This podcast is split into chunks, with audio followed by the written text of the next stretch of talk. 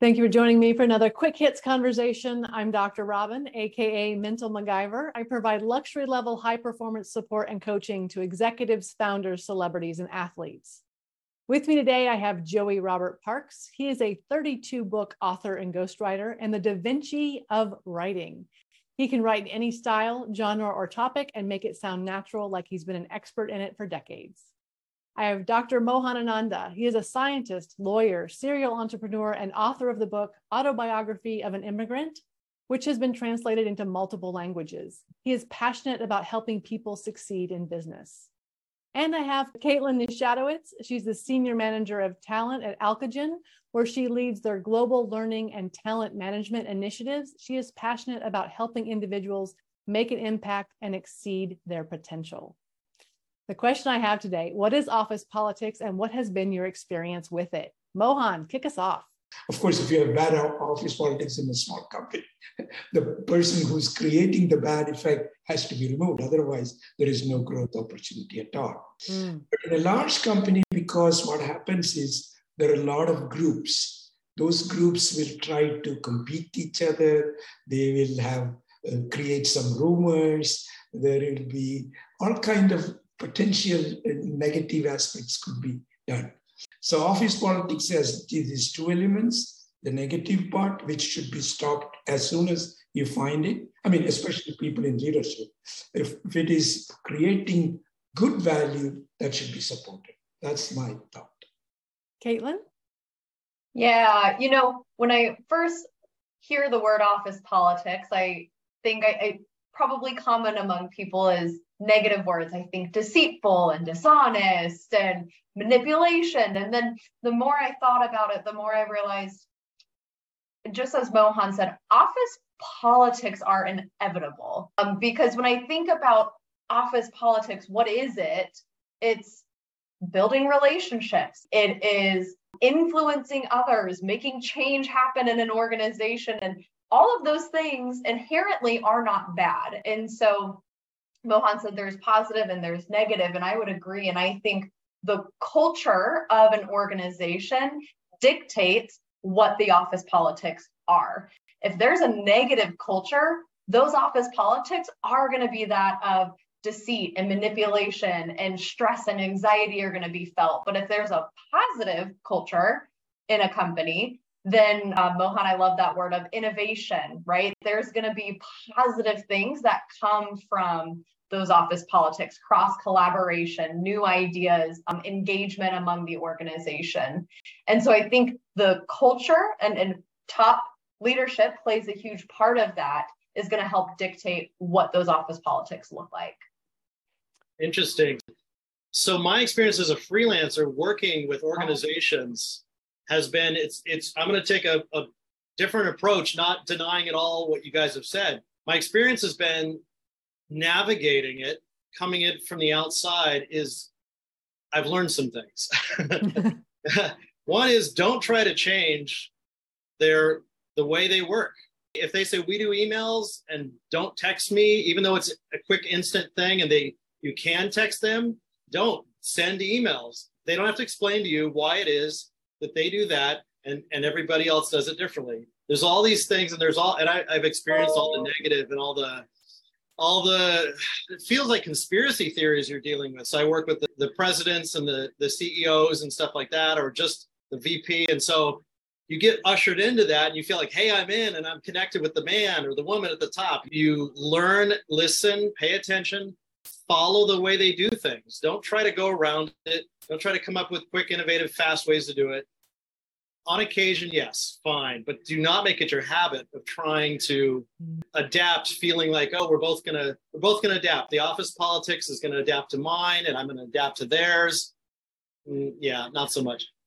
So if you can learn to flow with that, it, it's fine, and you don't even have to understand it. Uh, but I, I take a, an important kind of a position that uh, if politics is creating negative in the company, the company's right. culture will be bad and the success of the company, especially if you are in the growth phase, you should stop it as soon as possible.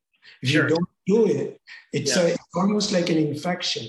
Uh, once um, something happens, everybody goes into it's, it's almost like an app, bad apple in the in yeah. the bucket. And if you don't pick it out and throw, all apple becomes bad. So that yeah. is a one aspect which is especially important for uh, the growing companies. But a large companies, you, you will have multiple divisions, and one division does it. It may not affect that much, but uh, I would be very careful that you, you can leverage it and make it better. That is, you can create competition in the positive way. That is mm. fine. But competition and rumors to, to, to do harm to somebody, that should be stopped immediately. Yeah, I agree. Like, speak up if you see issues, whether yeah. you're in the organization or outside, speak up uh, and let them solve it. Let them work that out. Yeah. I always, when I worked in corporate, I always felt like I failed at office politics. And I saw it negative, very much mm-hmm. being thrown on the bus, manipulation, people lying about things.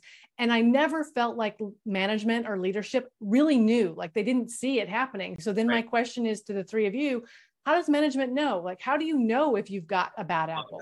A good leadership will know. The, the lack of real leadership capability is because of that they did not they can't understand. Mm-hmm. and uh, a good leader if the company which you are talking about robin that leadership goes back in my opinion. Because if there is something happening it percolates up. You know that this is happening and you should stop it as soon as you find i mean that's my experience. I'm telling you i've, I've had quite a lot of uh, that kind of things. Mm. and I, if you don't stop it uh, it's a virus. Exactly. I think part of it too goes back. I, I keep going back to this word culture, and I know culture is a buzzword and it can mean a lot of different things. But if the environment that the leadership has created is not one where feedback is regularly provided or it's a coaching environment, if those things don't exist, it is a lot harder, I think, for those leaders to understand some of those things are that are happening perhaps when they're turned the other way. Right. And so to Mohan's point of him saying it's poor leadership if they don't know, right? We need to know our people know what's going on. And part of being that effective leader is are you creating a space where people, number one, can come to you and share those frustrations and challenges? And are you tuned in enough to pick up on those subtle cues if someone's not comfortable sharing something, are you picking up on those nonverbals or when deadlines aren't hitting or you're hearing two different stories? Are you tuned in and curious enough to lean in and ask the questions to invite those answers? The leadership, if they don't really recognize it or know, they will know when good people start leaving. It's also true. It happen. I mean, yeah. you don't want to wait because your assets, as I always tell the assets of a company, are the people.